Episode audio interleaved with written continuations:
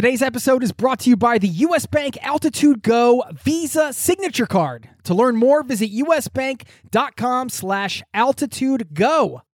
One of the challenges of traveling is managing your money. If you're tired of getting crushed by bank fees and exchange rates, you need to check out wise.com. I have been a customer for over 10 years. This is the easiest way to connect all of your finances internationally. It's been essential for me, first as a traveler, then later as a digital nomad and an expat living abroad, running a business from around the world. You get one account, which allows you to send, spend, and convert money internationally, all without hidden fees or exchange rate markups. You can join 16 million customers, learn how the Wise account can work for you by downloading the app or visiting wise.com slash travel. That's wise.com slash travel. Thank you to Wise for supporting today's show. This episode of Zero to Travel is brought to you by the 2024 Nissan Pathfinder with seven drive modes. The Pathfinder's available intelligent 4x4 is built for even the most epic journeys. Learn more at nissanusa.com. As a traveler, what is the best thing you can do to have richer and fuller experiences and closer connections with the countries you are visiting? I'm going to answer that question in this show, plus an interview with a gentleman named Nate, who, incredible story. He went to Nepal and talked his way into working as a porter, and they're the people that support trekkers that are hiking into the Himalayas, and they'll carry crazy amounts of baggage, among other things. They also work to carry supplies to villages and things like that. And he is one of the first, uh, from this conversation, from what I know, one of the first foreign born people to actually live and work with the porters. And we talk all about his experience and, of course, how it relates to his overall travel experience. And the surprising thing he did right after working with the porters in Nepal, how he was able to learn the language so quickly, uh, actually enough to get by and to have meaningful conversations, and so much more. It's a really inspiring interview with a lot of actionable takeaways as well. So, we're going to get into all of that and so much more on today's show right now. So, buckle up, strap in. Thanks for being here, and welcome to the Zero to Travel podcast, my friend.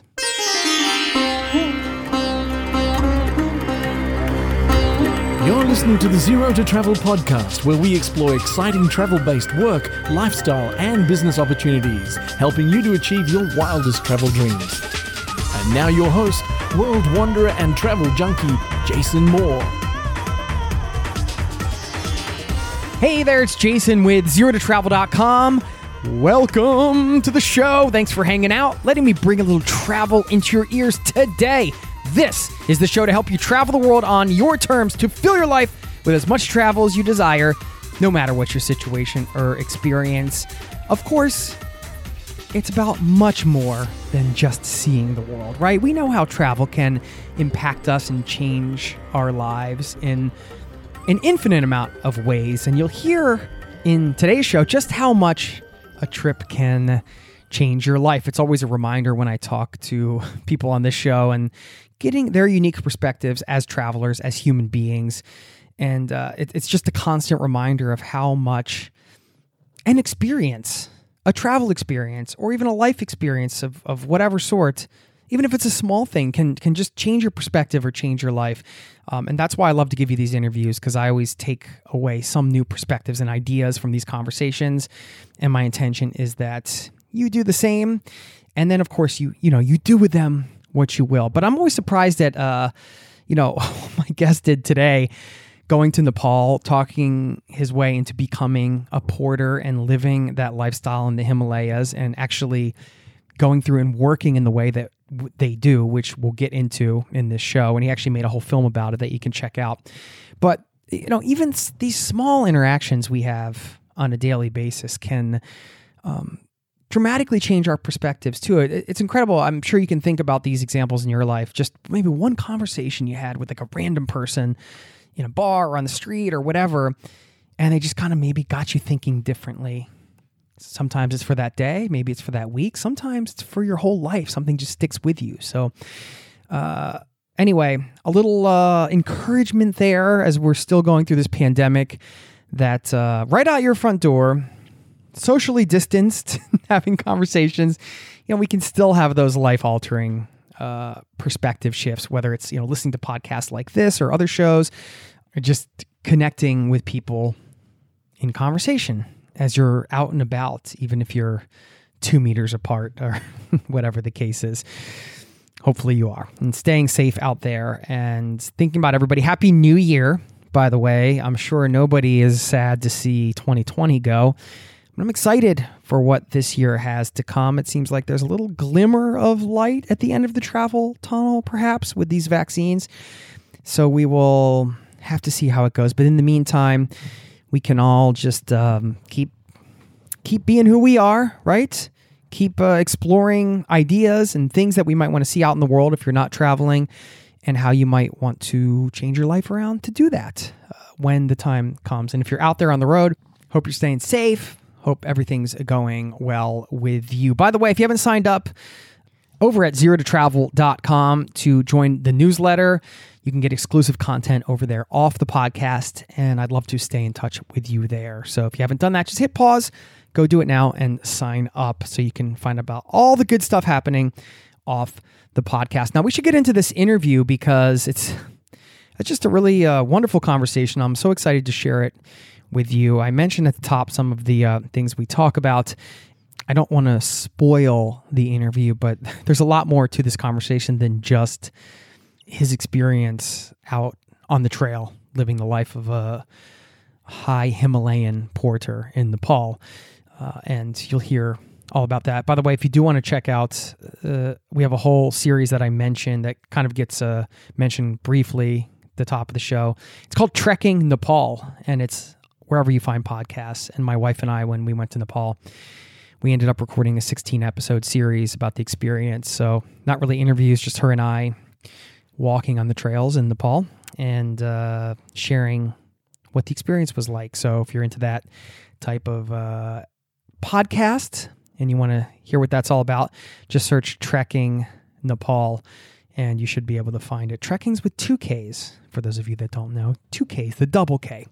Okay, let's get into it and stick around on the back end. I'm going to share my top takeaway, maybe the best thing you can do as a traveler to have a richer, fuller experience and uh, maybe deeper connection with the culture and the land and the people that you visit through your through your journeys. So stick around for that. Please enjoy this interview and I will see you on the other side, my friend.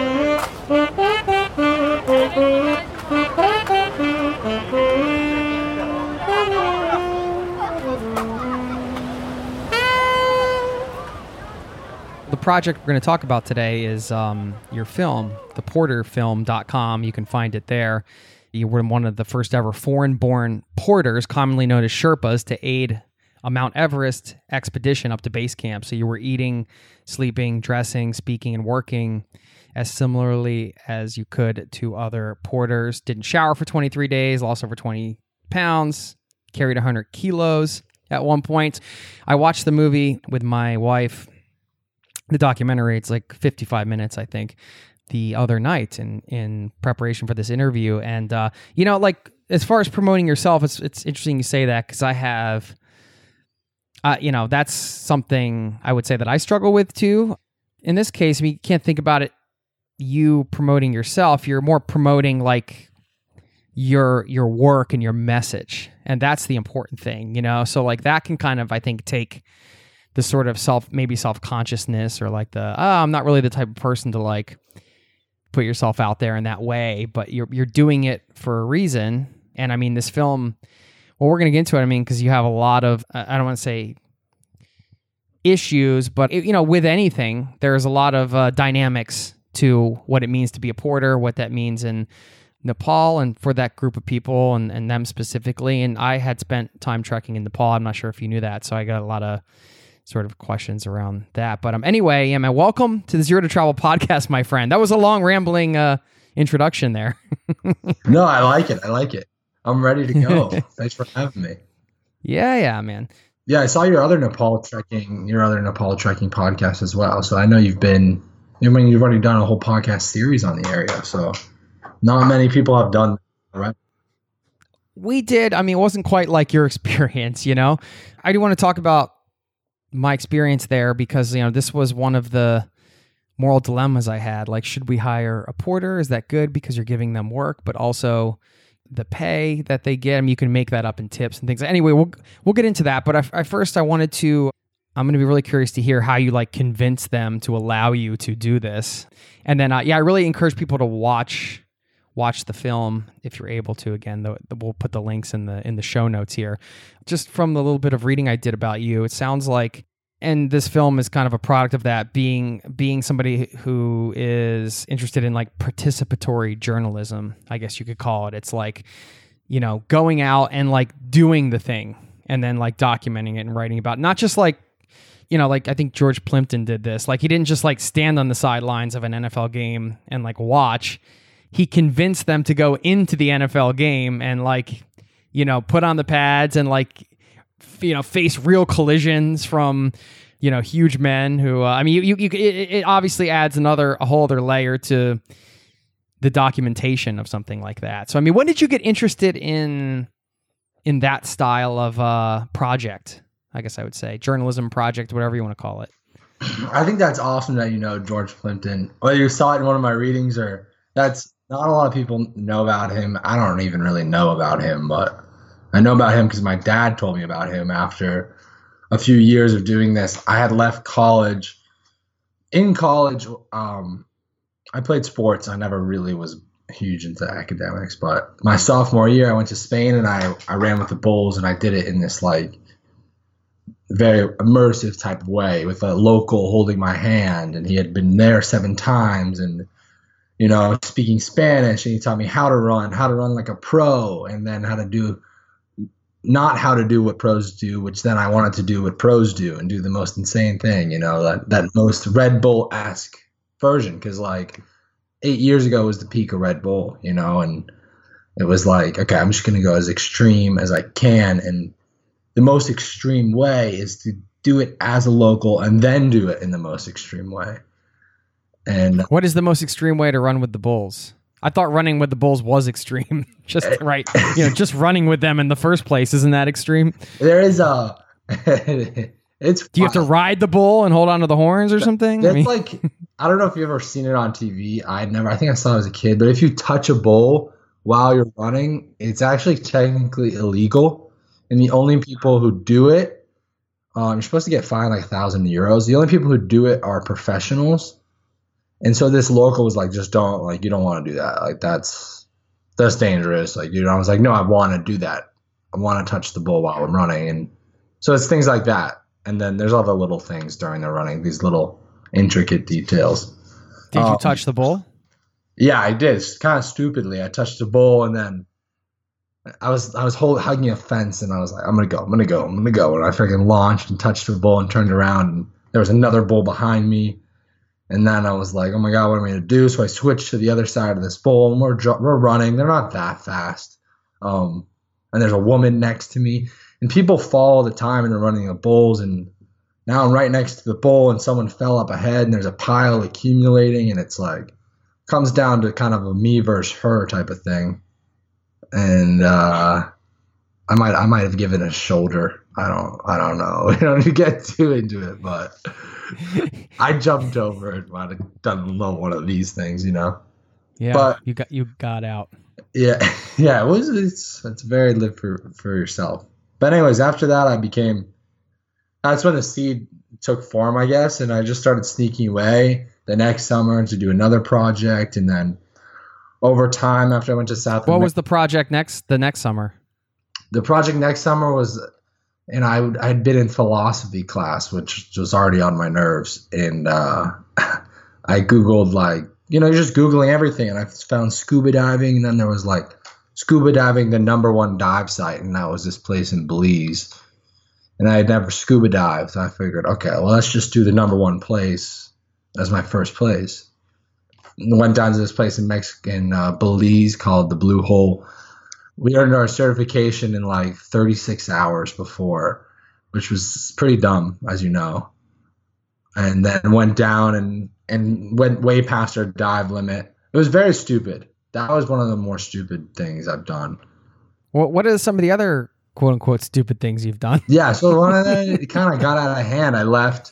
I left there, went to South America. After South America, I was just, I just took off after college with a snowboard and a and a and a saxophone. You know, no job. I just had a little Yeah, money. of course, a snowboard and a saxophone. That that sounds like the right pairing Yeah, of it's, items. it's ultimately it's Nothing like traveling light. it's I had a bag. I had a bag. It was uh pretty hippie, you know, to say that, to be honest. But I took off like that and I was just you know, after losing that money was a, pretty much a complete bum.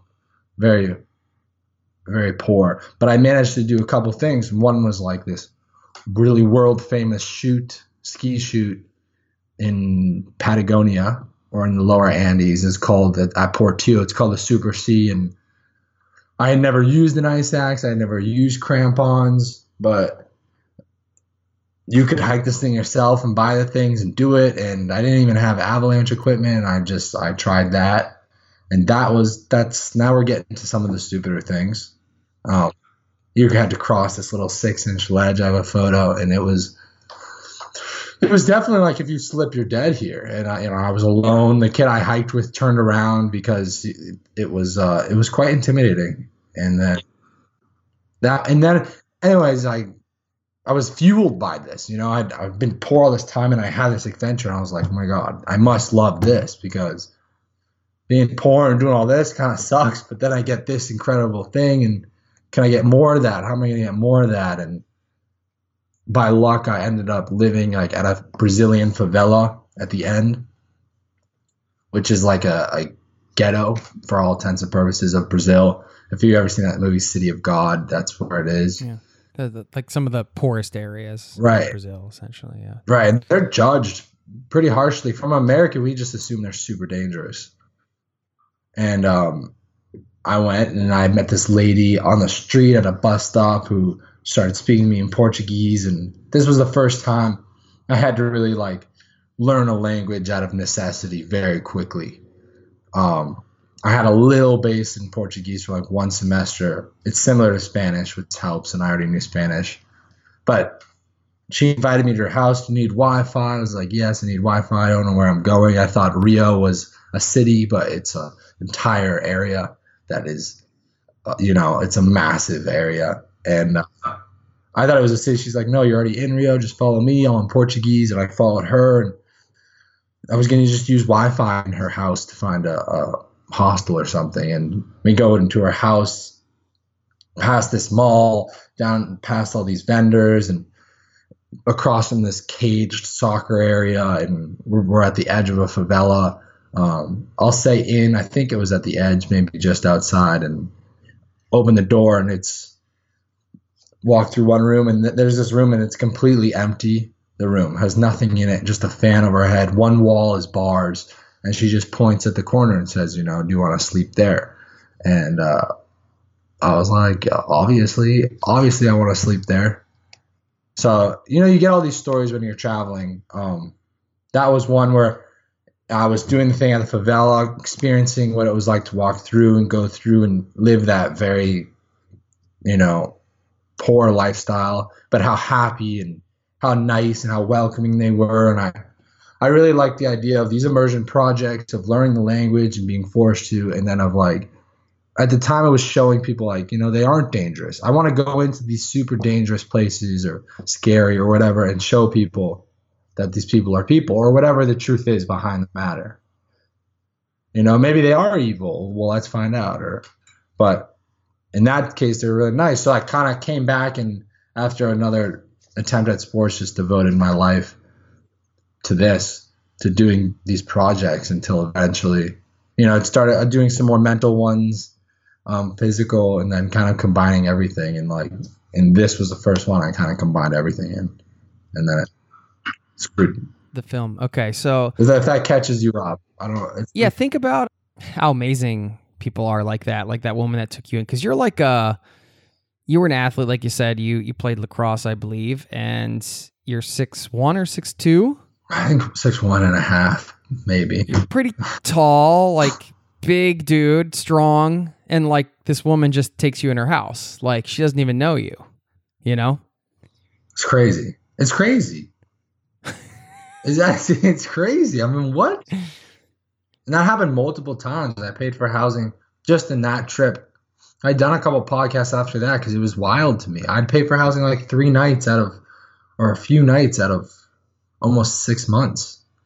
Because people, in, in South America? Yeah, people giving me free houses and everything. Everything. For for what just how would you put yourself out there in that way? Was it like just the energy you were putting off? Or? I don't know. I don't know. I just wanted to adventure, and I was did not have a lot of money, and I was. Did you ask people, or did people just come up to you and invite people, you? People, I never asked. I never asked. No. but I, I think it was pretty obvious, maybe from my energy, that I didn't know where I'd be staying that night, or you know. Like I know the film obviously is a film project, but when you talk about some of these other things you've done, when you when you call them projects, are they just like personal development projects? Are you like writing about these things or documenting? What are you doing? Or is this just for your own sort of knowledge of the world?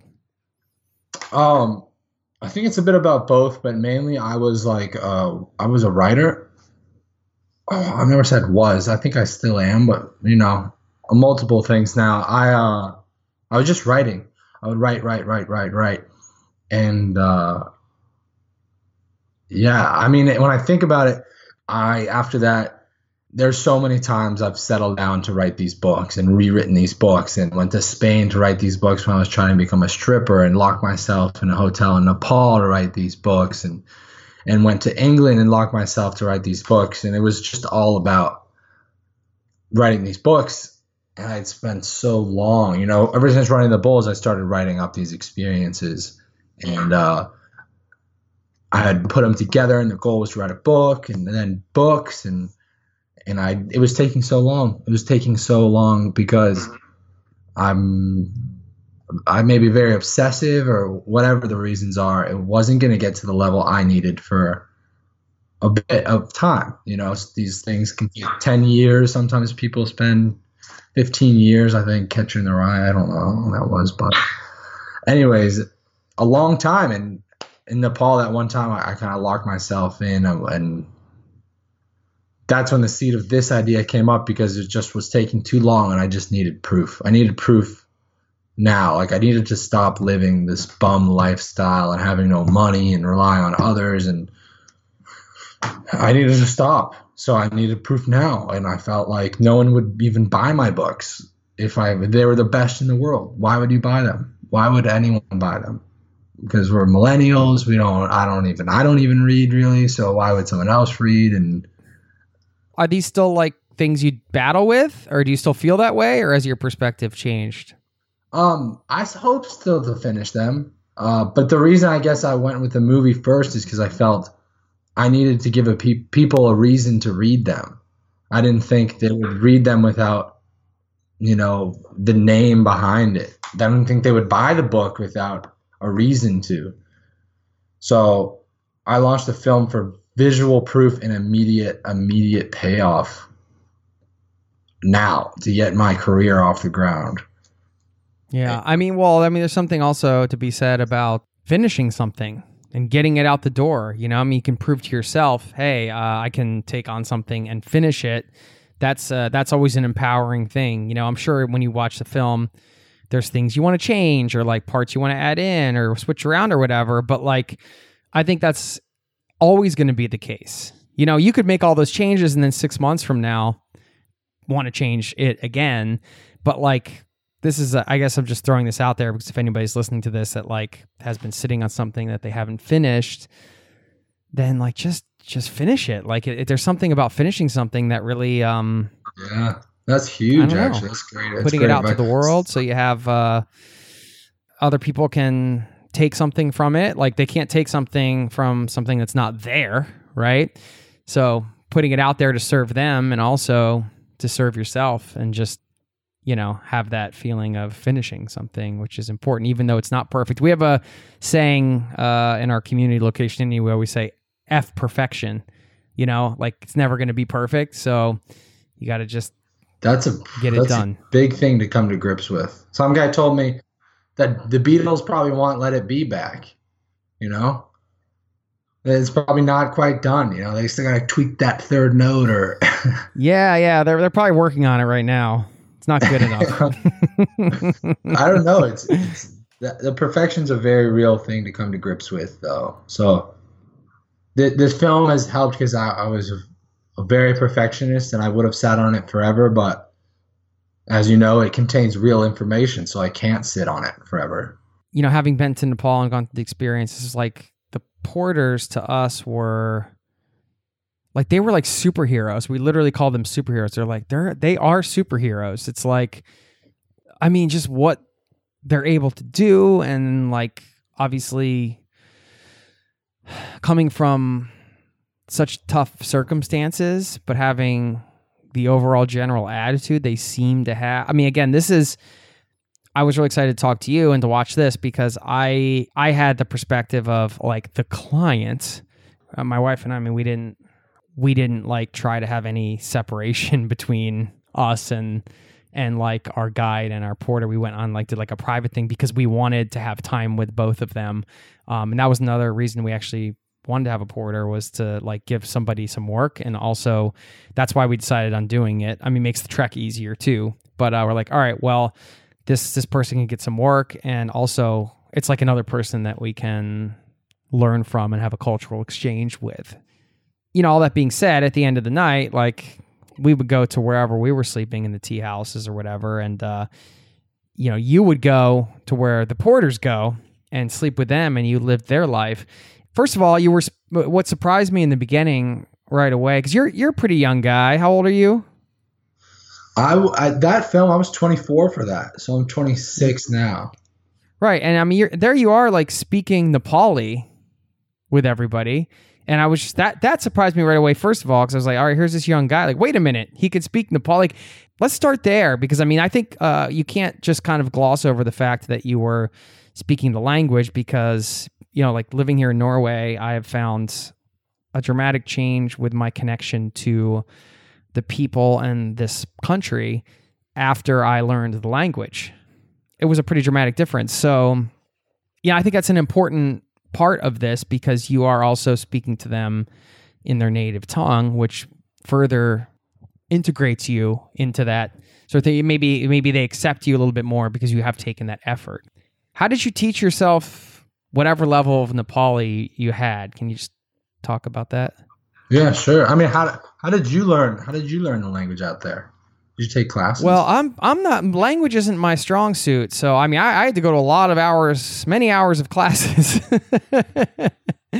and then you know just speaking with people and stuff. You seem to have fairly proficient level. This episode is brought to you by U.S. Bank. Recently, I went out for tacos, and it wasn't even Friday. Yes, we have Taco Friday in Norway, not Taco Tuesday. Well, more importantly, I could have earned rewards for every scrumptious bite of those chorizo soft shells. Introducing the US Bank Altitude Go Visa Signature Card. Earn four times points when you go out for dining or order takeout and restaurant delivery, including tacos. Plus, you can earn two times points when you shop for or order your groceries, two times points when you need to fill up or charge up at gas stations and EV charging stations. You're even rewarded with two times points just for your favorite streaming services. Go to usbank.com slash altitude go to learn more about how you can earn 20,000 bonus points worth $200 if you spend $1,000 in the first 90 days of opening your account. Win big with the U.S. Bank Altitude Go Visa Signature Card. Visit usbank.com slash altitude go to apply. Limited time offer. The creditor and issuer of this card is U.S. Bank National Association pursuant to a license from Visa USA Inc. Some restrictions may apply. This episode of Zero to Travel is presented by the 2024 Nissan Pathfinder. From muddy jungle paths and snowy trails to rolling sand dunes, the 2024 Nissan Pathfinder has the capability to take you to some of the most epic destinations on earth. We're excited to partner with Nissan because our listeners know we love to celebrate the joy of exploring the world and finding the best off the beaten path destinations to visit. And there's no better vehicle for that than the 2024 Nissan Pathfinder with seven drive modes. The Pathfinder's available intelligent 4x4 is built for even the most epic journeys, and it even has the best towing capacity in its class, up to 6,000 pounds so you can bring the fun with you. But Nissan also knows that it's not just about where you go.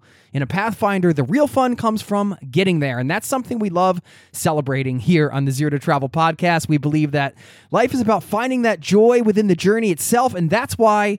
We're thrilled to partner with Nissan to celebrate adventurers everywhere. So thanks again to Nissan for sponsoring this episode of Zero to Travel and for the reminder to chase bigger, better, more exciting adventures and enjoy the ride along the way. Learn more at nissanusa.com.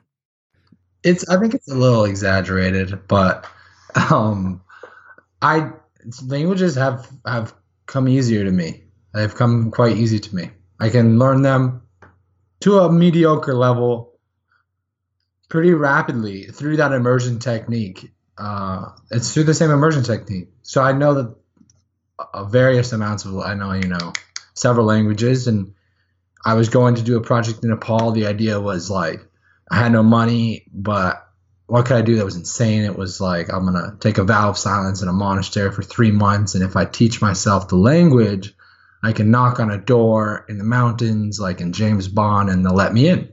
That was my theory. So I just sat in my friend in my apartment in DC with my my, friend. We were living in Section Eight housing, and uh, I just started teaching myself it on the internet and using some back pages. And I was about two or three weeks of teaching myself, and then I left. By the time I left, I found out that didn't really exist. The, that idea I had in mind, but I had a little base, and I the first three days. I'm trying to speak at every opportunity. I'm not very good, uh, but I, even you know, second from I'm on the plane, I'm I'm trying to speak in it and practice it and learn more words and writing new words down and just with the guy next to me on the plane speaking the whole time. And when I get there after three days, I take the vow of silence and I get out and I, I don't know if you've ever done the vow of silence thing, but I'm a podcaster. I can't shut up. That's right. It's I can't shut up either. It was uh it's neat, but your faculties, your senses are like through the roof. So my Nepali got better after and and then I don't know. Wait, just you mean just from being silent? Yeah, it's crazy. It was crazy. I, I was, were you still reading or were you just processing? Like what were you You were just I mean, in my mind I was repeating some of the words I learned, but you know, you can't read really just their one note a day and uh, no, you're just you get out, and I could finally distinguish like the breaks in words when people were speaking. Wait, wait a minute, how long were you silent? It's all uh, just about two weeks, I think. And where were you when this was taking place? That was in Nepal, in a in a monastery in the lower Himalaya. Okay, so you got there, you arrived after you built up your base over two to three weeks, which is also sounding crazy to me, but you were able to do that apparently, which is pretty awesome. And then you're like, all right, now I want to take a vow of silence. I'm going to go find a place to do that. And what, you just start walking around? Like, give me the practical. There's what a- you mean? It's like, hey guys, I'm here. Like, I want to be silent. Where should I go? Like, how do you, how does one There's go a- about? yeah, that's a good. Yeah, um, I wish that would be awesome. No, there was a there are the there's like programs called Vipassana. So there wasn't like these three months I could take a vow of silence and somewhere in the woods, up in the mountains. No, but I did find out there's something called Vipassana, which you can do in America. I think I had already had my tickets in Nepal, so I was going to do it in the heartland. You know, then it would be more. Okay, so you kind of like set it up. And So it was through this. It was through this thing, this like event type thing, and you sign up, and I signed up a couple weeks before, and I got there, and yeah. And what did you learn about yourself during those two weeks? Oh, everyone, that thing's freaking crazy. Your mind is a very powerful thing. Very powerful thing. I mean, basically, you know, you, there's molecules in your entire body. You know, if I touch you here, you can feel it. If I touch you on your shoulder, you can feel it. I don't know if I interpreted the instructions the right way, but in my mind, it was can I feel every single molecule in my body at the same time? Can I feel them vibrating? You know, can you focus enough to get to that point? And uh, in my case, I could. I could at least. I thought I could. So it's crazy. You know, there's a And lot what of was that? What was that experience like? I mean, that's that's that was crazy. That was crazy. It's torture. You know, you're waking up at 4:30 and you're going to bed at 11 and you're meditating for like 16 hours a day. And I had never meditated. I'm not a hippie, or I didn't think I was. I, I, uh, I kind of like shunned them. I very judged them hard. I thought I was stupid, and uh, that's why I did it. And you know, there's you learn just an incredible amount. Your body vibrates, your ears ring you learn that your mind is extremely, extremely powerful, and you can accomplish. I mean, you basically the basic premise: you sit for an hour after like five days. You have to sit for an hour without moving on the ground, and you know you're sleeping on the floor. You don't eat afternoon, so conditions are hard, and you don't look at anyone. You can't signal to anyone.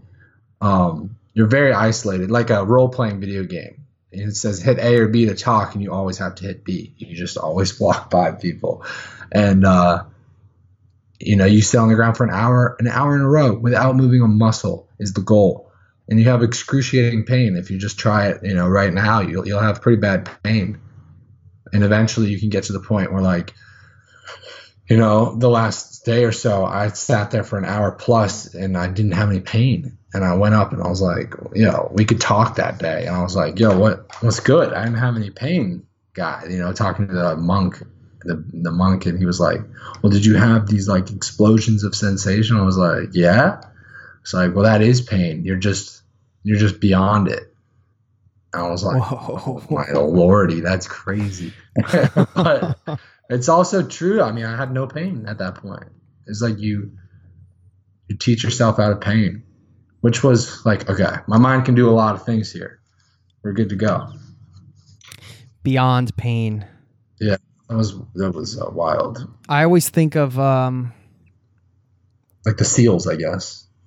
Or no, like like no, like in this case, uh, you know, there's the iconic image of that from the 60s of the monk self-immolation, I think it is, where you light yourself on fire.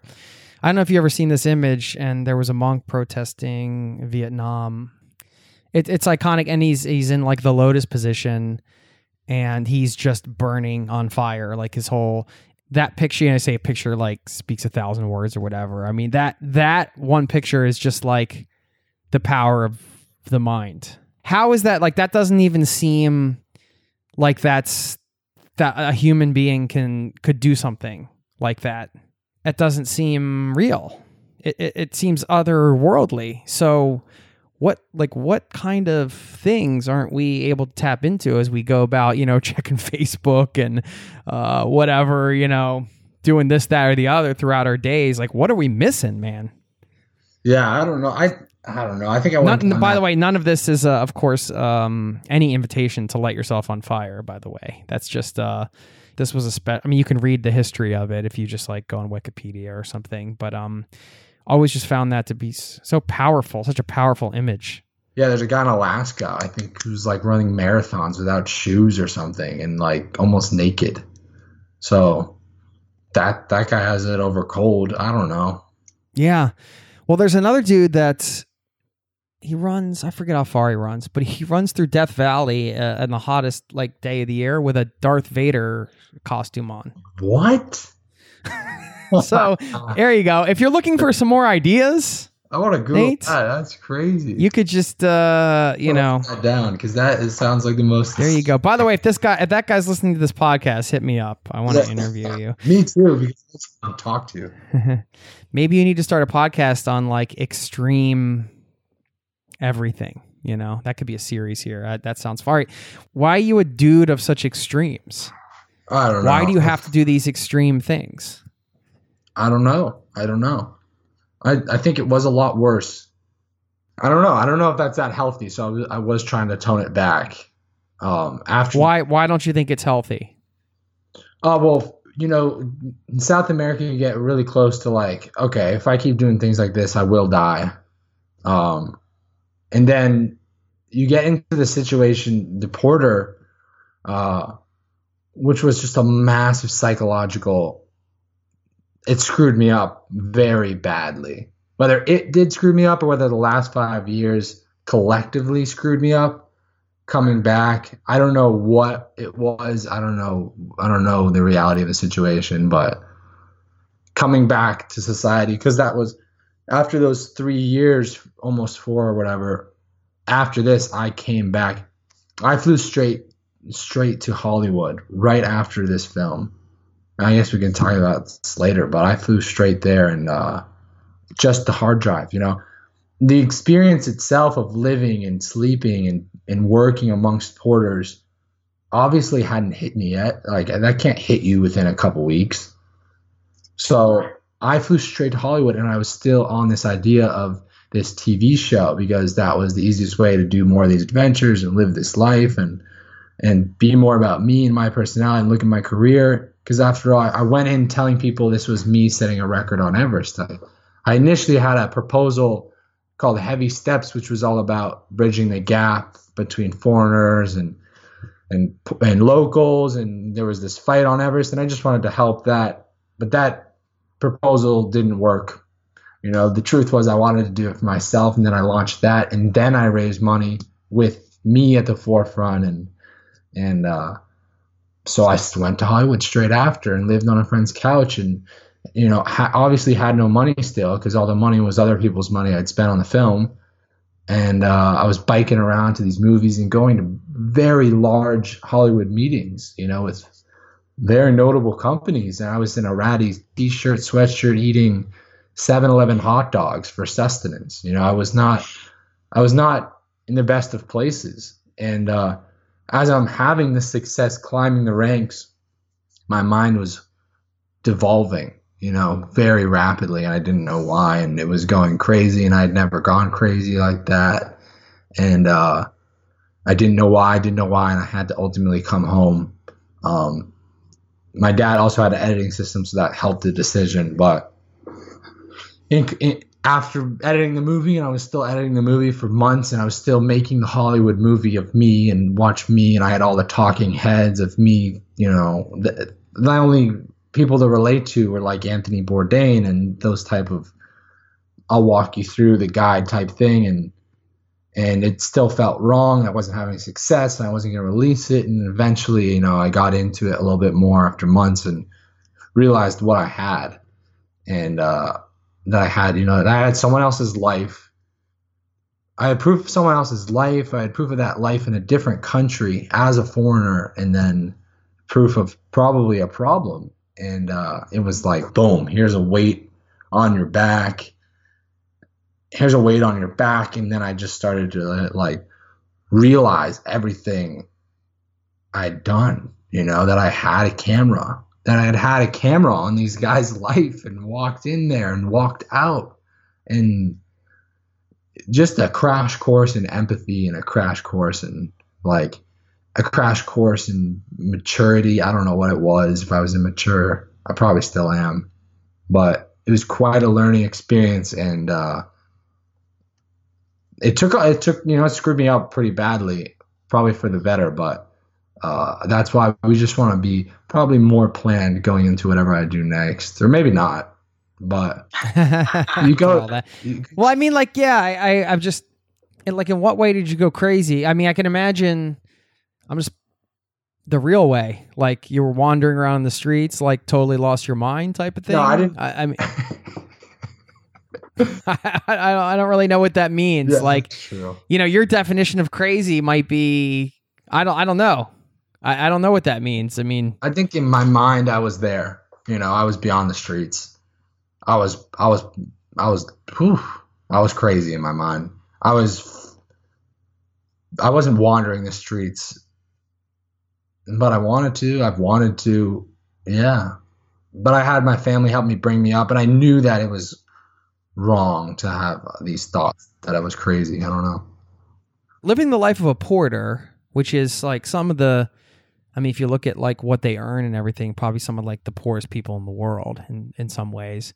And then going to Hollywood, which is like the antithesis of that, like, you know, image and, you know, everybody's hustling and trying to look good. And it's all about like the, I mean, I, again, I'm generalizing, but you know, a lot of people are out in LA trying to make an entertainment, and a lot of that is look at me, look at me, look at me. So I can imagine that that dichotomy, those two worlds, going from that world to to that world. I mean, it's kind of easy to see how that could like if you hadn't had time to process your trip or decompress, how that could break you in some way, maybe, you know? Yeah, it was going to break me for sure. It was going to. I had to I had to get out. I mean, but but it was also the move for me. It was the final move, the first move towards like it was the first move away from this life of just permanent traveling to perhaps making a living somehow. That was that was the move. So whether it was Hollywood or that move, it all it all came crashing down and uh and now I view Hollywood not as like a life thing, but as a project. I view it as like surviving Hollywood. Like that's a project of mine. You're not as personally invested in that way, right? You're kind of taking a more of a detached approach to. Yeah, we survived. We survived that place. It is quite. When I look at the picture of like going through what I did, sleeping in these places, and then the picture of me on the airplane after, like holding a ticket, like here we go to Hollywood, like it's kind of a little sickening to me. It's like, oh my god, you have no idea. You have no idea what you just did. well, let's go back to the adventure because we haven't even gotten into that yet, and we need to. So, I mean, I I guess after you came out of the silent retreat, was the next move to kind of like talk somebody into letting you be a porter? I'll be quick. I went. I did high altitude ice climbing right after. Then I locked myself away to write. Then I tried to become a stripper. Then I got a job. Why did you try to become a stripper? why, why, that was, why did you? That would be a project to write about. I thought I thought the humility you needed to dance on stage and and was astounding, and I wanted to know more about that world and write about it. So I wanted to become a cage dancer. So you're going to become and, a cage dancer in Nepal? No, a cage dancer in Spain. I went to Spain and I was living in Barcelona and uh, I got a job. I never actually danced because I got another job guiding back in Nepal. Um, so I'm so taking you left people Nepal, off. went to Spain, tried to become a stripper. yeah, well, left Nepal. I think left Nepal. Left Nepal, went to America, then to Spain. I don't, don't want to get too much, but all right. So anyway, you let you get back to Nepal. Did you went back to Nepal? Guided. Saw that's when the seeds of the portering took place. I saw yeah. what porters were like. I went to England to write and do this kind of apprenticeship under this master painter named Sachs Berlin, and I lived on his floor, and that's a whole other thing. And then in the end, um, you know, that's when I was really trying to finally crack it, and I managed to write for this director at Black Mirror, and that was like, this is how I'm gonna make it. This is how I'm gonna. If I write for him a TV show for him, then I can pitch my own TV show, and obviously that fizzled out, and then I launched my own thing, and then I went back to Nepal that that winter, and then there I'm in Nepal. Everything I've planned, the company, the people I'm working with, the videographer, it all falls through, and I'm on this three dollar and fifty cents a night, you know, hostel bed. I've never made a film. I don't know how to make a film. I've never researched a film. I have a couple of things my dad bought me you know, because he used to make films and he was like, you know, you need the hard drive or you should, I was like, maybe I should get a solar charger. It's sunny up there. I don't know how we'll charge it. So I had a few little things. Um, but I'm on this couch, you know, I've already spent people's money and I have no, no idea what I'm doing.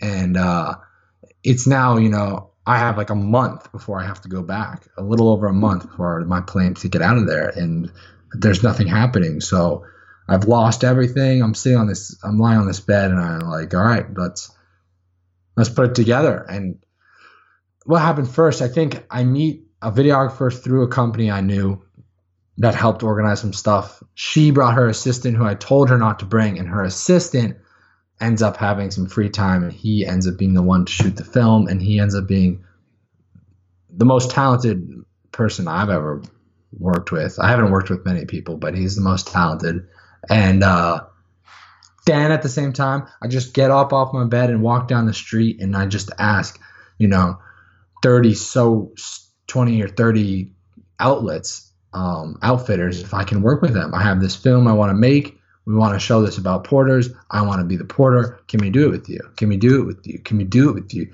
And only one, only the first one I walked into said yes. That was it.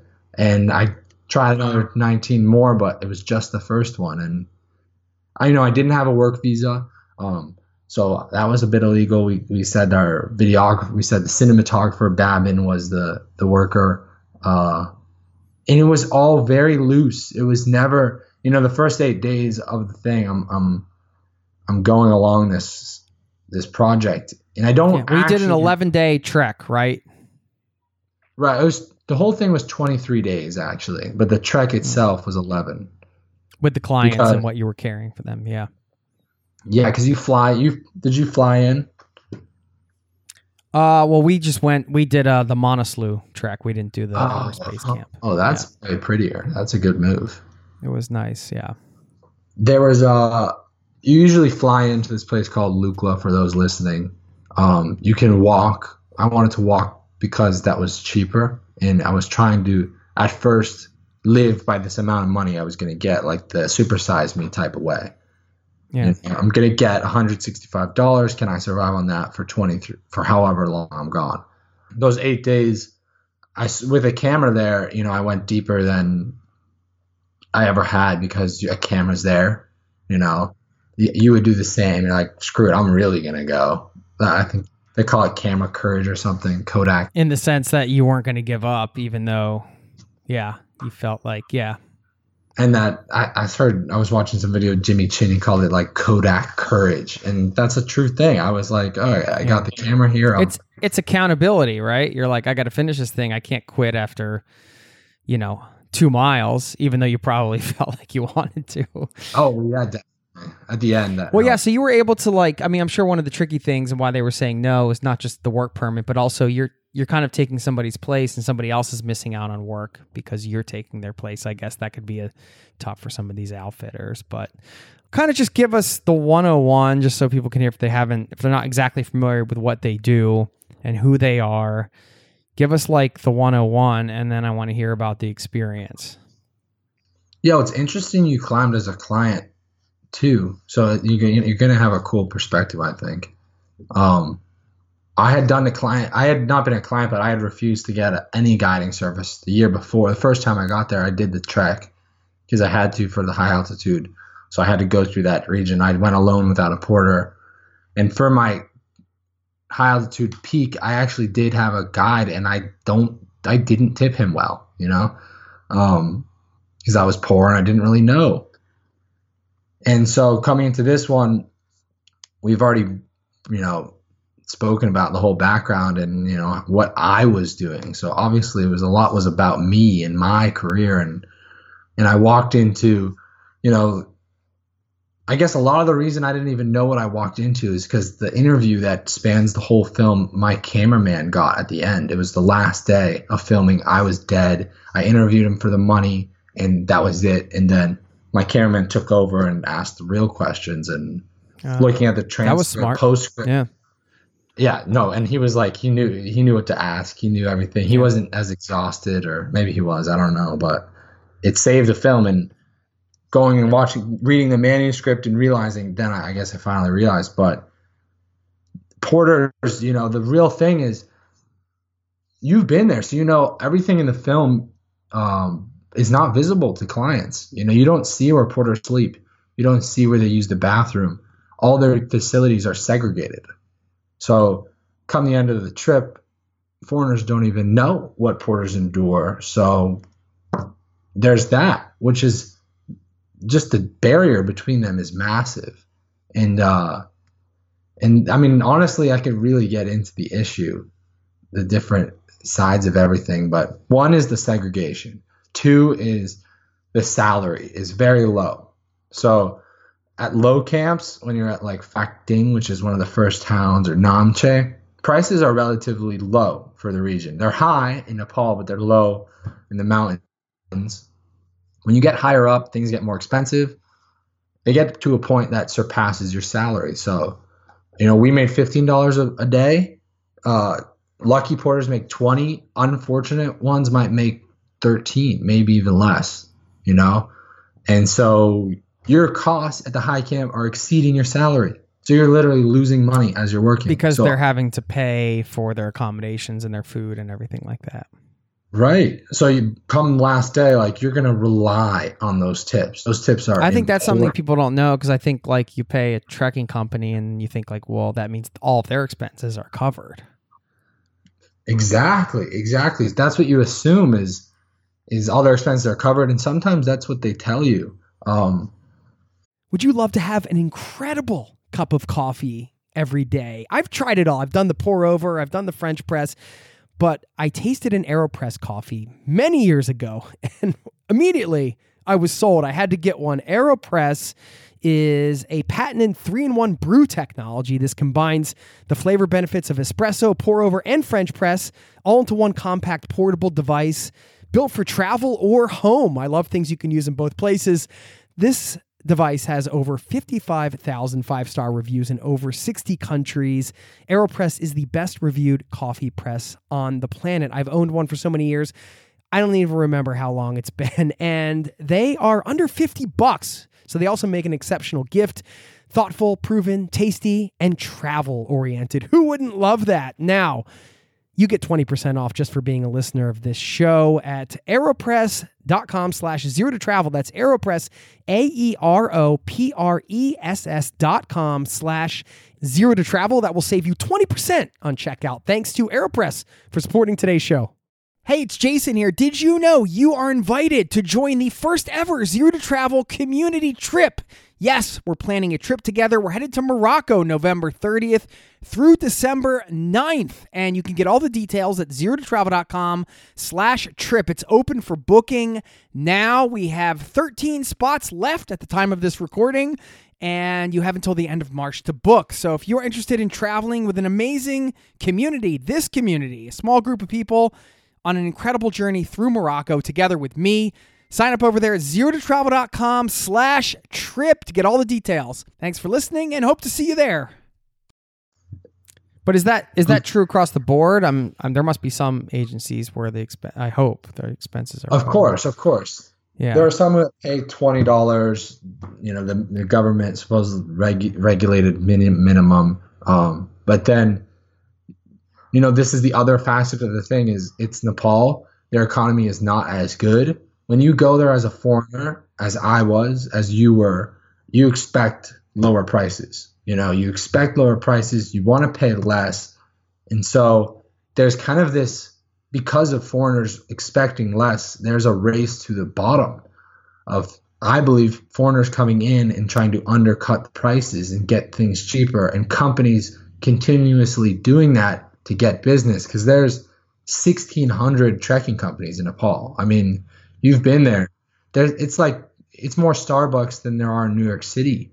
You know, proportionally. Yeah, I mean, from the moment you step in the cab or whatever on your on your way the bus wherever on the way to the from the airport, people are asking you, like, trekking, trekking. "Hey, you want to go trekking?" Yeah, like they're somebody uh, somebody's cousin, brother, them, uh, everybody's in the business. It seems. everyone. And so when foreigners come and want cheaper prices, there's going to be someone to give it to them.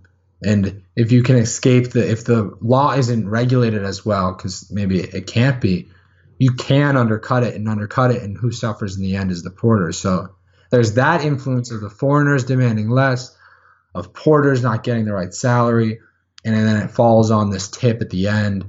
And uh, because of the segregation, and you don't know what they're experiencing, you don't even know that they rely on your tip. And then the other thing is foreigners get charged more, you know, and foreign prices are higher. And so that makes you also not want to tip as much. So when it comes down to the tip at the end of the day, a lot of the times you might not tip as well. And maybe your country just doesn't tip. You know, tips are tips. You can't tell someone to tip. It's Americans tip, but in Oslo, do they tip as well? Uh, that's a different culture because the, the the servers get paid different. Like the servers here, like my barista might make like twenty five or thirty bucks an hour. Exactly. Yeah, it's just a different culture. One of the things I wanted to highlight, just based on your film and everything, this is one example of us as travelers, we need to make sure that we are responsible and that we are in, as informed as we can be. And I know, like, you don't doesn't mean everybody's going to write a master thesis, uh, you know, before they go trekking in Nepal on like you know porter culture and what they go through. But it's not that hard with the internet to like, you know, be like, all right, well, part of your research, I think, when you go to do something like this, should be, you know, how to do this responsibly. Right? It's like, all right, well, you know, how do I do this? You know, a, a lot of times the research is where are we going to stay and how much should we pay for this experience and what track do we want to do and all this stuff. Like, I'm just using this as an example part of that research should be how do we do this responsibly, right? Like, shouldn't that be kind of mixed into like any research you do when you go do these sort of major travel things that you kind of like know a lot of people are doing? Like, chances are, if a lot of tourists are visiting like elephant camps, for example, and like, uh, you know, this is something I wish I had done more, and this is why I'm talking about it on the podcast now.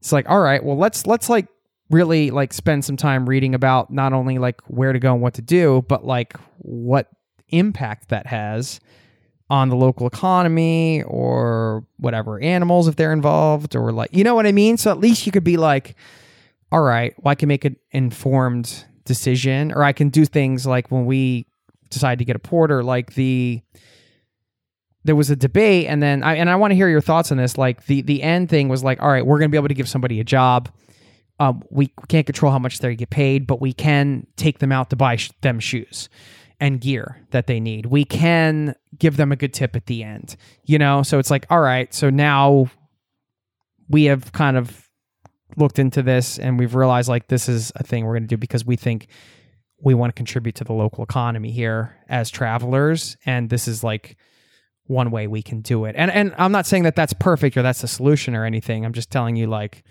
kind of the methodology. So, I mean, what should people do when they go to Nepal? I think the number one thing with anywhere is not necessarily throwing money because maybe that's not the solution everywhere, but it's just communication. I mean, all these things I was just talking about, this influence, foreigner, blah, blah, blah, it just creates this rift.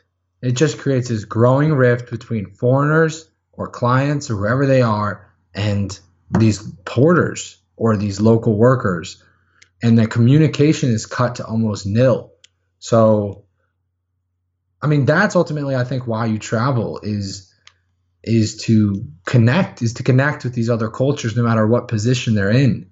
And if there's no communication you're never going to learn. And if you're if you have the ability to go on and research all this if you have the time that's that's great. And that's better than nothing obviously. Um, but you might not. And so what could you do?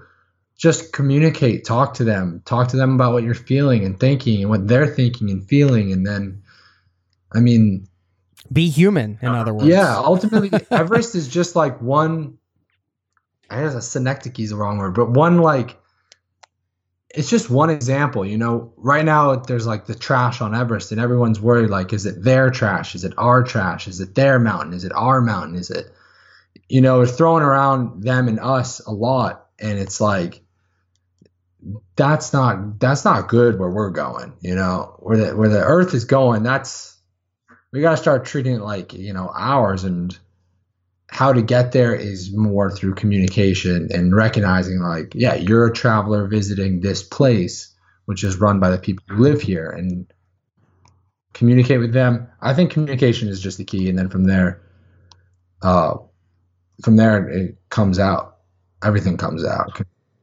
because they understand it. Yeah, I think that's a great point. I mean, you know, there are other elements to that, like like you said. I mean, if you go to a trek agency and they say, "Oh, oh, we do this," and and we make sure that they're covered and they get paid this, and they don't, that's where like the communication might not play in. So maybe it's a combination of. But I mean, yeah, I hear what you're saying when you're talking about like connecting authentically to a place, just being human to and being kind and and talking. Yeah, like engaging. You know. Yeah, it shouldn't be. Might, uh, oh yeah, you should talk to the porters directly. If you're worried at the money, just talk to the porters directly. right. How much do you make? What was the thing that surprised you most? Like, what was the most surprising thing about the experience for you? Like the life uh, that you shared with them during the trek and like doing everything it did. What was the most surprising thing about it? Yeah, I mean, well, the most surprising thing was the economics. That was the most surprising. On the surface, on the surface, I mean, it's a it's a job like any job. It's a tough job, but it's as you know, it's necessary to the region. Without cars, you need to transport goods. I do think it helps a lot of people who maybe couldn't go to Everest or other mountains by themselves, and this helps them get there. And to people saying if you can't get there, well, it's you know it's the Earth's biggest mountain. If you can see a wonder and you need a little help, I think you should go. You know, as long as that help is being helped. But uh, the most surprising was just the economics. Otherwise, otherwise, you know, it's just a tough job, and they're very close knit. It's like a team. The whole interconnectivity of every local in the mountains is astounding. You know, like text messaging people who are injured way over on another pass and hearing of this and that and seems like everyone knows each other and the family familiar aspect in Nepal is far more advanced than ours in America, I believe. You know, and that's it seems like you were accepted as much as one could be within like what you were doing and the amount of days and stuff like that. Like that was the vibe I got anyway. It didn't seem like maybe at first you kind of had to earn your stripes, like go through some days carrying some loads and sleeping in the beds and not complaining and all that kind of stuff, sleeping on the floor, not having blank, you know, everything that they were enduring. Uh, what you said, which is a great word for this. You know, you think about work conditions, like you shouldn't have to endure work conditions. Or if you do, you get compensated fairly. Right. Yeah, exactly. Did you feel the camaraderie? Like you're, you're always going to be a foreigner and they were always going to be, you know, and they knew you were there for just a, a blip. Did you feel like accepted in that way and the camaraderie amongst uh, the group? Like, yeah, I playing sports as much as I, you know, I think it hurts sometimes what I do, it helps because it, it just made me learn a lot about how to connect, I guess. And, you know, the whole time I was not, I was trying to get the worst actively. They were trying to hold me back from it, and I was trying to always get the worst and be treated like anyone else and, and sometimes worse, always take the last of things to earn their respect and uh, to experience what it would like to be in the worst of conditions. And um, that kind of helped me get in their good graces. And there are times, a few times when like you're a traveler, you know, at high camp, I remember you're a traveler, but you'll always be a traveler, but you you're on equal ground. You know, there was a couple times we're just on equal ground and they're showing me their culture, what they do, and it is just it's it's amazing. It's amazing. That's what I love. That's why I do these things. I I don't mind carrying the weight. I don't mind all that. I love I love that pain and this joy and the coming together. Uh, yeah. I mean, I could go on. I could go on endlessly. They, I think part of it they also brought me in because I had this camera. You know, I had a conversation early on. Um, it's like, yeah, we know what you're doing. Basically, like, yeah, you're in here because you have a camera. Yeah, you're in here because you better do something you know, you better do something because we're letting you in, so we'll let you in. I think a little bit of an unspoken thing, but I mean, yeah, there was some oh, really welcoming to me. I mean, yeah, being because you did it. Also, you weren't like, oh, I'm gonna, I'm gonna like get this shot, and then I'm gonna set this load down, and then like, you know, walk three miles, and like somebody else is gonna carry, it, and then let's go get this shot. You know, I mean, you were doing, you did it, which is insane because I couldn't do it. Like I physically, I don't think I could physically do it, especially carrying the hundred kilos. When I saw you, it was like, oh man, that's. I just yeah, those guys are superheroes, man, and and women. There's some women porters as well. Yeah, they're strong, very strong. That last hundred kilo thing they do in like half the time than I did. It's crazy. to see see I'm like some of them running, running with you know double or triple. Yeah if you're listening to this, I mean, I have found doing something that you've done, like making this film, or um, you know, maybe not everybody's going to go to that sort of extreme to like make a film or like make a podcast series or something like that. But if you have some kind of project or sort of mission around, this is one of the themes I've noticed in the podcast too, come up just talking to different guests and through my own experience. It's like like you get a little more access sometimes to a culture. You get maybe not all the time. You can have authentic travel experiences without that. But if you're intentional around um, like a specific thing you want to get involved with and have like an authentic travel experience with, like for example, like you know being with the porters, then having a project like this can certainly, you know, if it was just you and no camera and stuff like that, it might have been harder to kind of pull something like this off. So again, that's not saying like every I'm not preaching like the idea that you should make all of your travels about like documenting it or doing some kind of mission, but like even if it's just a personal thing, I think it can um set the intention for having uh setting yourself up for a more authentic travel experience in some way. Even if that's just like an intention. You know, you're like, "Oh, I'm going to dive the, you know, the blue key and I'm going to do it with, you know, locals or whatever. I'm, I'm not sure if you did there, but like, or you know, the running with the bulls thing. You're like, I'm going to do it, and I'm going to do like the most extreme thing, and I'm going to get with a local, and they're going to get them to show me the ropes. Like that intention means that like that's how you're going to go about doing it.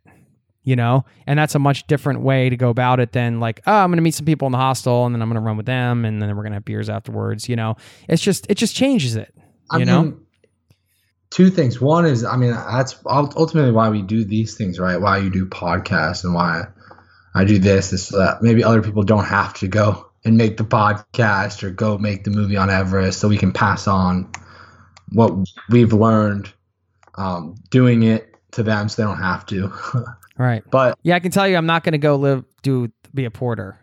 no, I mean, I wouldn't. I mean, if you wanted to, but um, I, Thanks for doing that for me. I li- I lived it. I watched the film. Now we're do- we're I'm good. I was talking with my dad. Almost every part of the earth is like covered now. Is is controlled. You know, there's very few parts of this earth that I don't even know. I mean, maybe parts of Alaska or parts of Antarctica that are you know really uninhabited and haven't really been controlled yet. So what can you do? I mean, you can't get to space. You know, I can't really get to space. So few people get to space. You can't really explore the ocean. You can explore what's around you and the cultures and the people and learn that way. And and uh, the authentic travel experience, it's gonna be it's gonna be better. It's gonna be better. You're gonna learn more. You're gonna. I mean, you know. I mean, you learn the language in Oslo. It's different. You said yourself, it changed the experience. I don't know how it Yeah. changed it, but I can imagine it. It feels Yeah. more. I mean, yeah, and you can set yourself up for this too. Like if you know, I mean, if you're showing up with a snowboard and a saxophone to Argentina, you're already going to have be a topic of conversation. You know, like what are you doing with this sax? By the way, do you do you just like rock out the sax? Or are you like uh I don't. I don't like to play in public, but it's just. Yeah, I, I play, but I'm not really in public. can you rip? I mean- might need some sax tracks on some songs. I'm we got the, on. we got it right here. You know, we got the little thing here. Can can you can you let loose with a little little riff or two? Can you give us a little oh, taste? I've never done that for any any. I mean, I don't know how it would sound. This, I mean, just just give us a little, just give us a little something. now something. now I'm gonna be like, You know? I'm like getting really nervous now. Nah, don't be nervous, man. Just just let a little, just let your soul run through it. I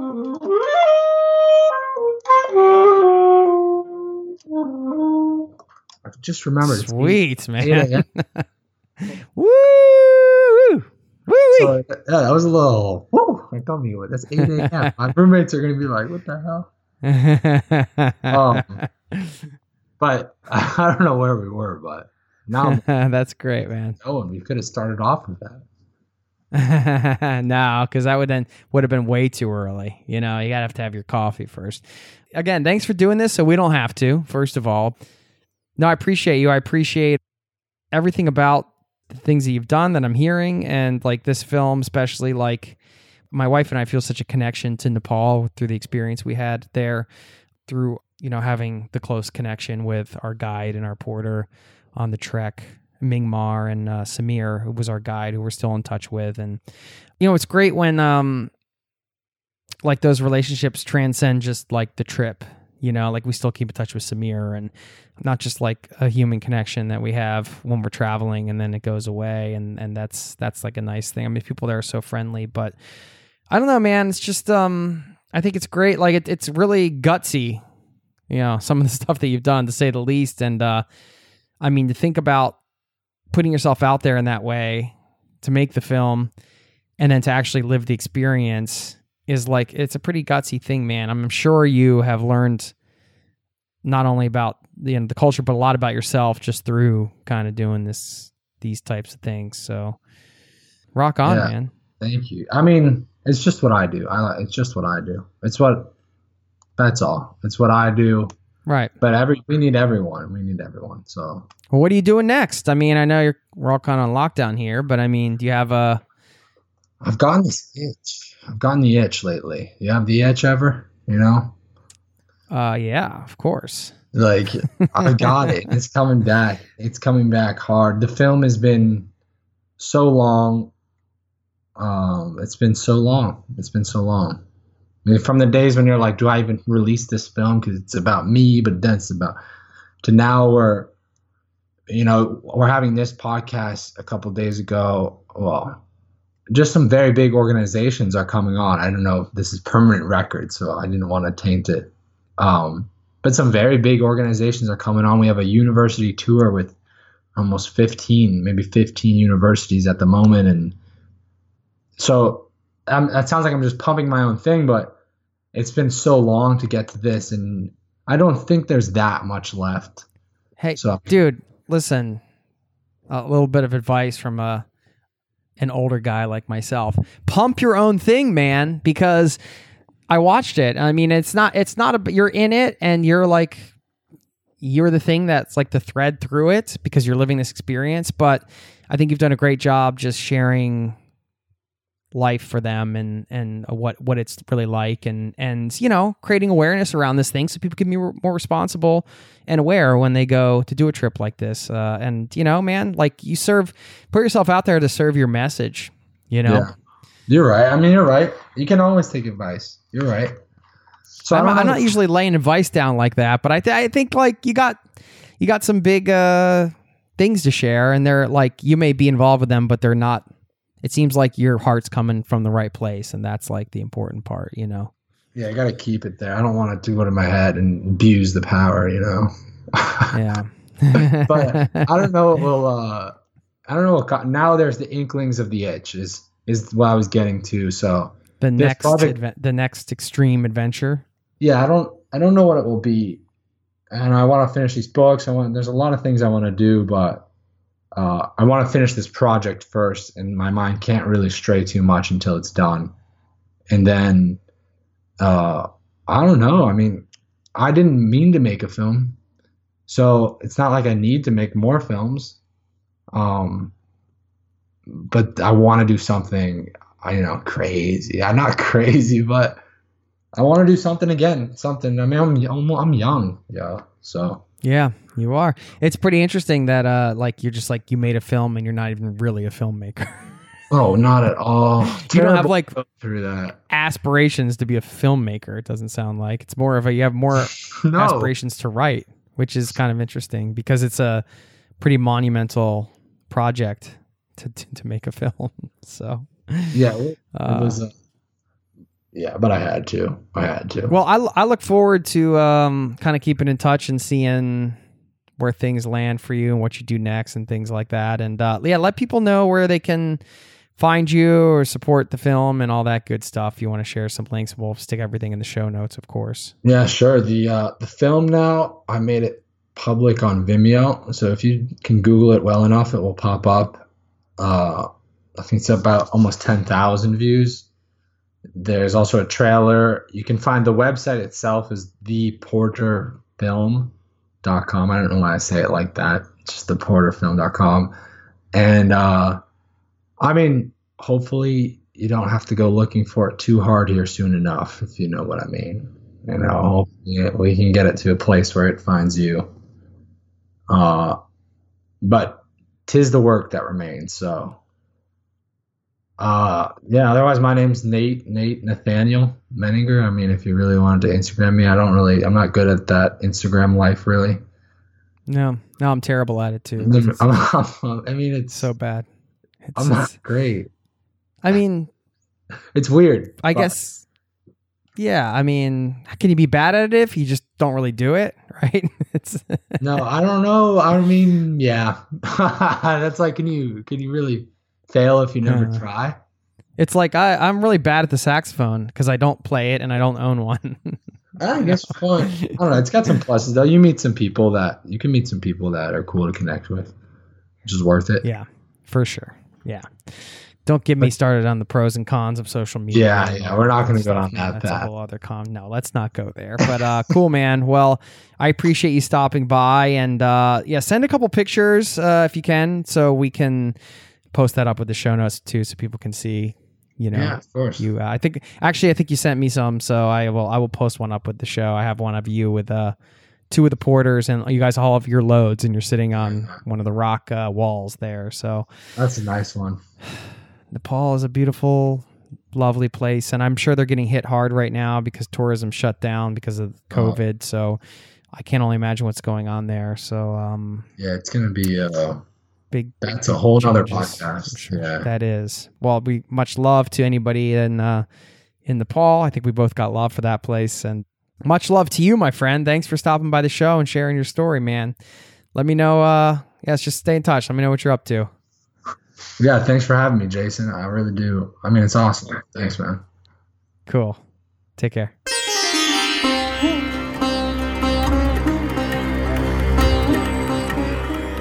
You have it. Thanks again to Nate for stopping by the show. Really glad that he reached out and had uh, such a candid conversation about his experience. Loved talking to that guy and definitely encourage you to check out the film if you were fascinated by what he did and that subject matter. Definitely recommend the visuals on that. So check out the film. And of course, if you're into audio, you can always listen to our Trekking Nepal podcast as well, which I mentioned at the top. And don't forget to sign up over at zerototravel.com if you are not on the email newsletter list because we got a lot of stuff going on off the podcast. You can only get it if you give me an email and then I can keep in touch with you. So, uh, would love to have you join the community over there online. Okay. You know, my top takeaway here, I mentioned this at the top of the show. I was going to share with you maybe the best thing that you can do as a traveler to really have richer, fuller experiences. And the thing that I came away with from this interview, like probably my, I guess I'd say my top takeaway.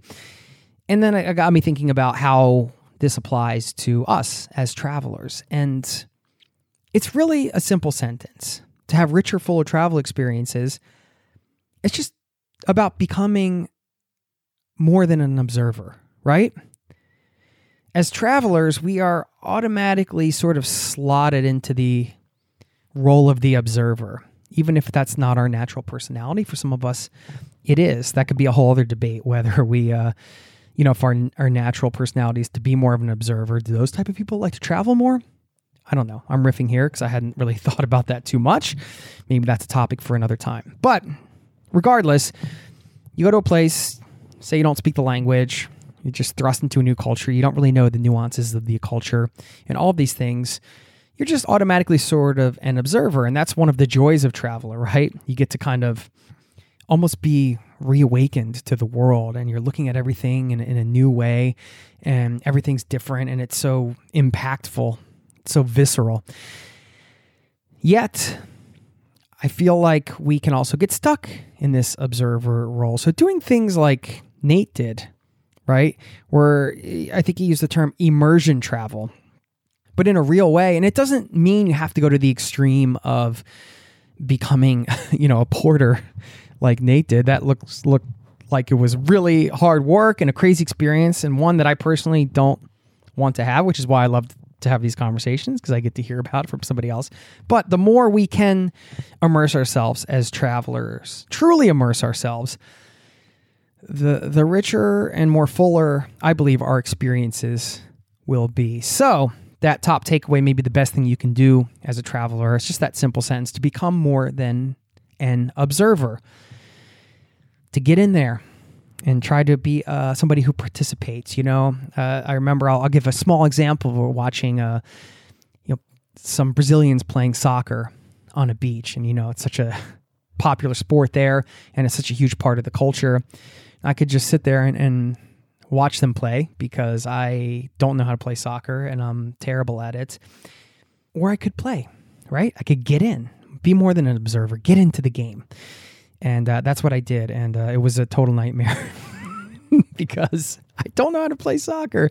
And I think I was winded pretty quickly, uh, especially among like these phenomenal soccer players that were running around all all over the place. I'm pretty sure I committed some fouls and did some things that were uh, were not right, but uh, they were pretty forgiving, I think, on this this lame foreigner. Anyway, uh, small example of you know a choice there, right? Uh, you could watch the game or you could try to jump into it, and these types of opportunities present themselves all the time when we travel if we're paying attention to them, right? So just that simple thought becoming more than an observer and you know this is true in our everyday life too right I feel like uh, maybe becoming more than an observer is actually a great way to sort of travel without going anywhere, right? Because you just get into, uh, you get into the thing, right? I remember another random example just came to my mind. I went to order a, a kebab somewhere. I think it was it, it might have been in Turkey or I, I, can't actually remember where. But uh, I've been watching these guys cut off the uh, the meat from that spinning lamb thing, that big piece of lamb that's spinning around being cooked all the time, looking so delicious. So uh, I just I don't know. I wanted the feeling of just like how it, how it works with the knife to like come down. Like how does it slice thick or thin? How how does it feel to do it? So I just asked if I could like come back and cut my own kebab, and they let me do it. You know, so this is small things that you can you can do if you're just willing to kind of take the risk and put yourself out there. What's the worst thing that can happen? People say no you know, maybe you quote unquote make a fool of yourself, which isn't, I don't believe, really a thing. You just, you're just being in the world, right? So you can convince people to become more than an observer uh, and to allow you in to participate. I don't know. You get this closer connection with these places that you can never really, truly. You're not from there, right? It's, it's so hard to to truly kind of understand everything unless you grew up in a place, right? There's so many elements of a culture. But we as travelers can bring ourselves a little closer by becoming more than observers. So, anyway, that's my rant and uh, sticking to it. Hope you enjoyed listening to this show. I certainly enjoyed bringing it to you. First one of the year. Let's make it a great year together. Thank you so much for being a part of this listening community. Very much appreciate you.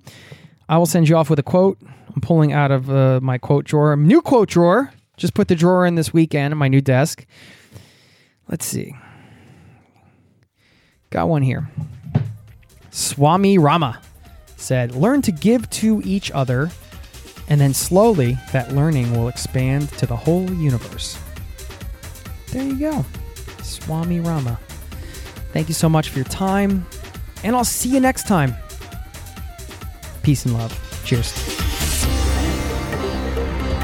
This podcast has been brought to you by ZeroToTravel.com. Ideas and advice to make your travel dreams a reality.